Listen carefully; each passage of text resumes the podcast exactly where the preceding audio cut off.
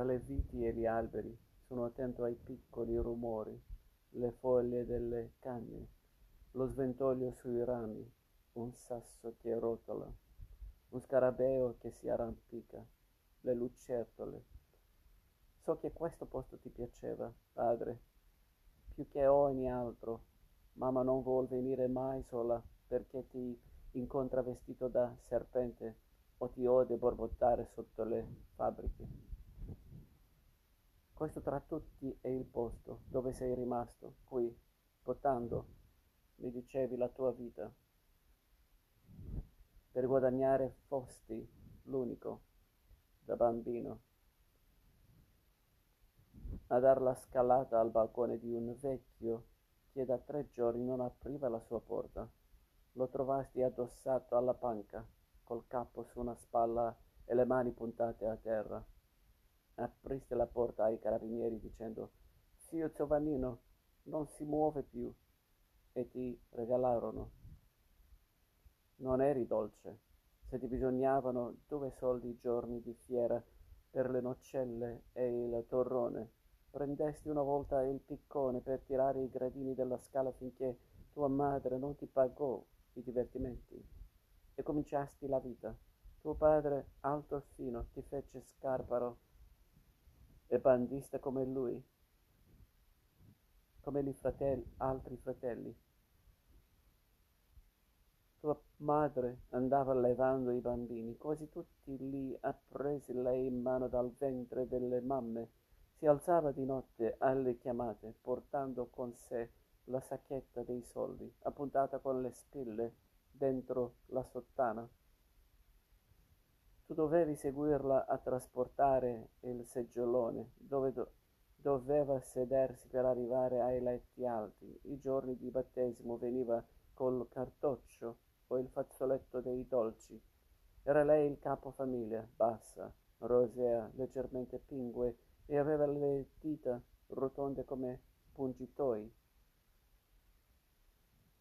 Tuo padre dormiva quelle notti si gettava il lenzuolo sugli occhi quando lei, fresca e sveltissima, aveva già chiusa con rumore la porta dell'androne dove abitava, abitavate. Doveva essere stata la stalla del palazzo, cui si accedeva dall'arco romanico dalle pietre unte. Solo quante mani tu solo ci avrai messe. Le due sorelle stavano su un paglione ogni sera rimoscolato e su un altro i quattro figli maschi. Michele il grande, esile come il padre, tirava calci a ogni disturbo e le prime campane lo innervosivano tanto che non poteva più dormire. Era il primo a levarsi, irritato contro tutti, contro la tua prepotenza e i tuoi richiami. Girava per la casa, si sedeva a lavorare e un minuto dopo si alzava si abituò melanconico e finì sagrestano. Aveva i visceri malati e si reggeva il ventre con le mani. Tuo padre vi chiamava al deschetto. Rimaneva in casa a fare la donna, mentre la madre camminava per le scase portando il guadagno. Al deschetto si sta appena come in due.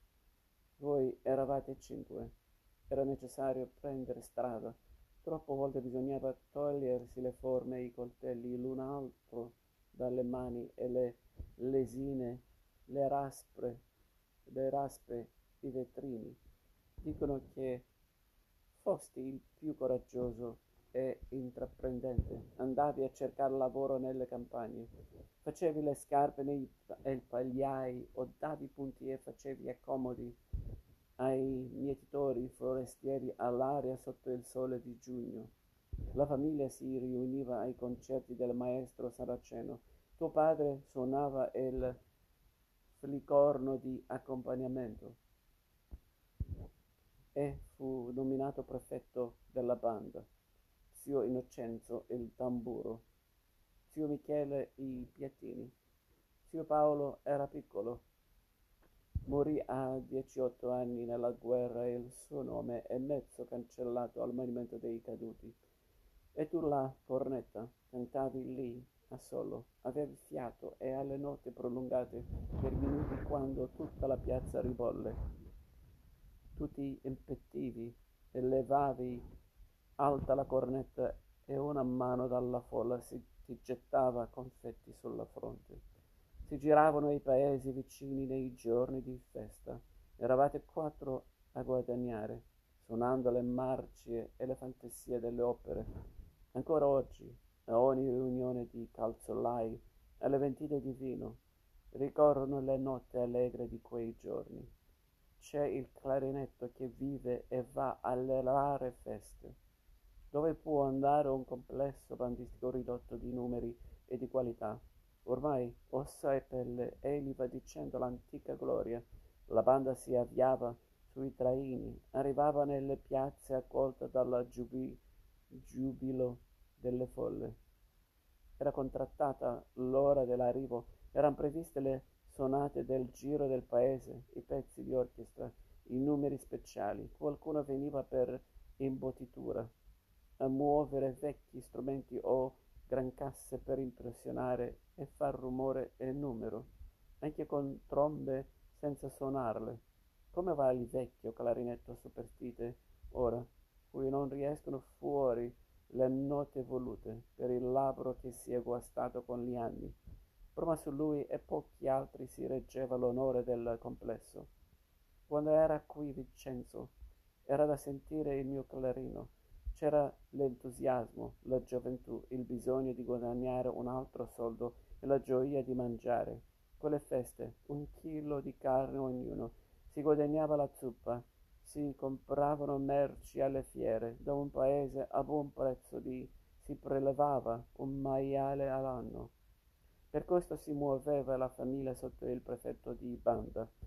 A San Chirico era più comodo andare coi muli, quella volta zio Innocenzo fece rumore col tamburo e il mulo si turbò e lo menò a terra. Lì calpestò la mano. Era l'invidia. Che fu? Certo le cose mutarono da allora. La famiglia doveva affrontare le sue prove a quel suono di tamburo. Adesso sana. Adesso non sana la mano di Innocenzo. Si avvilupparono le dita. Diventò come uno straccio una sera tu ti eri innamorato della serva del sindaco, che era di un paese marina, della marina, bellissima e meraviglia. Ti venne in mente di portarle la serenata.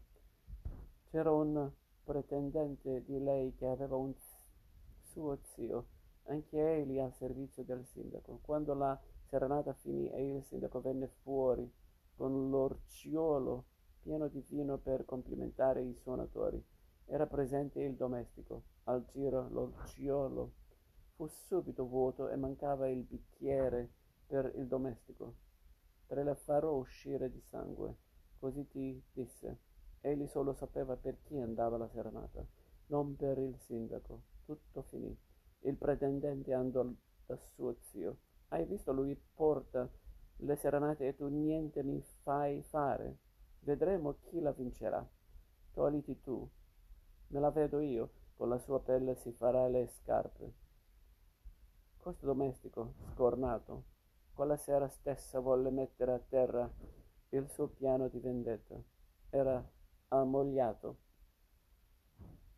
Ma non si esclude che, fingendo di da- dare la sua giovane bellissima collega al nipote, nutrisse per lei una nascosta passione si armò dell'accetta e girava per la via centrale della piazza al- alta a quella bassa.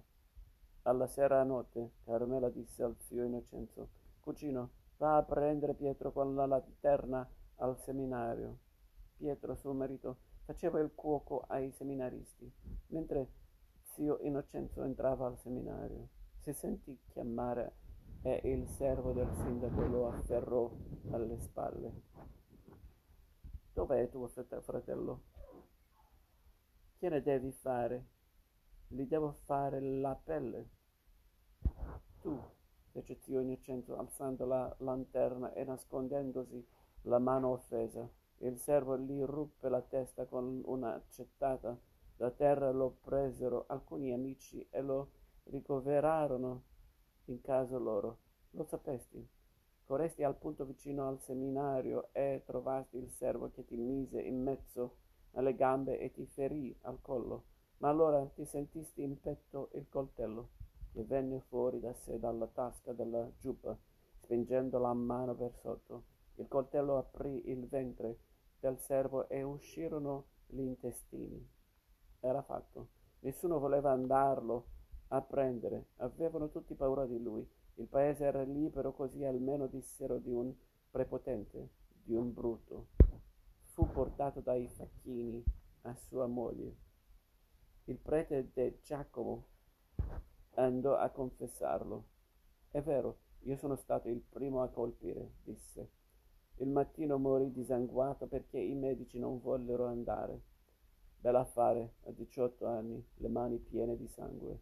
A tuo padre, ai zii caddero le braccia quella notte, ma mamma tua si mise in cammino e ti raggiunse alla fontana.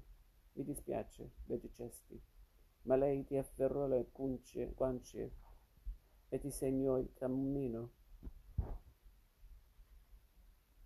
Vada Piccicucco, che ti ha tenuto a battesimo nella masseria sotto il bosco, e nasconditi.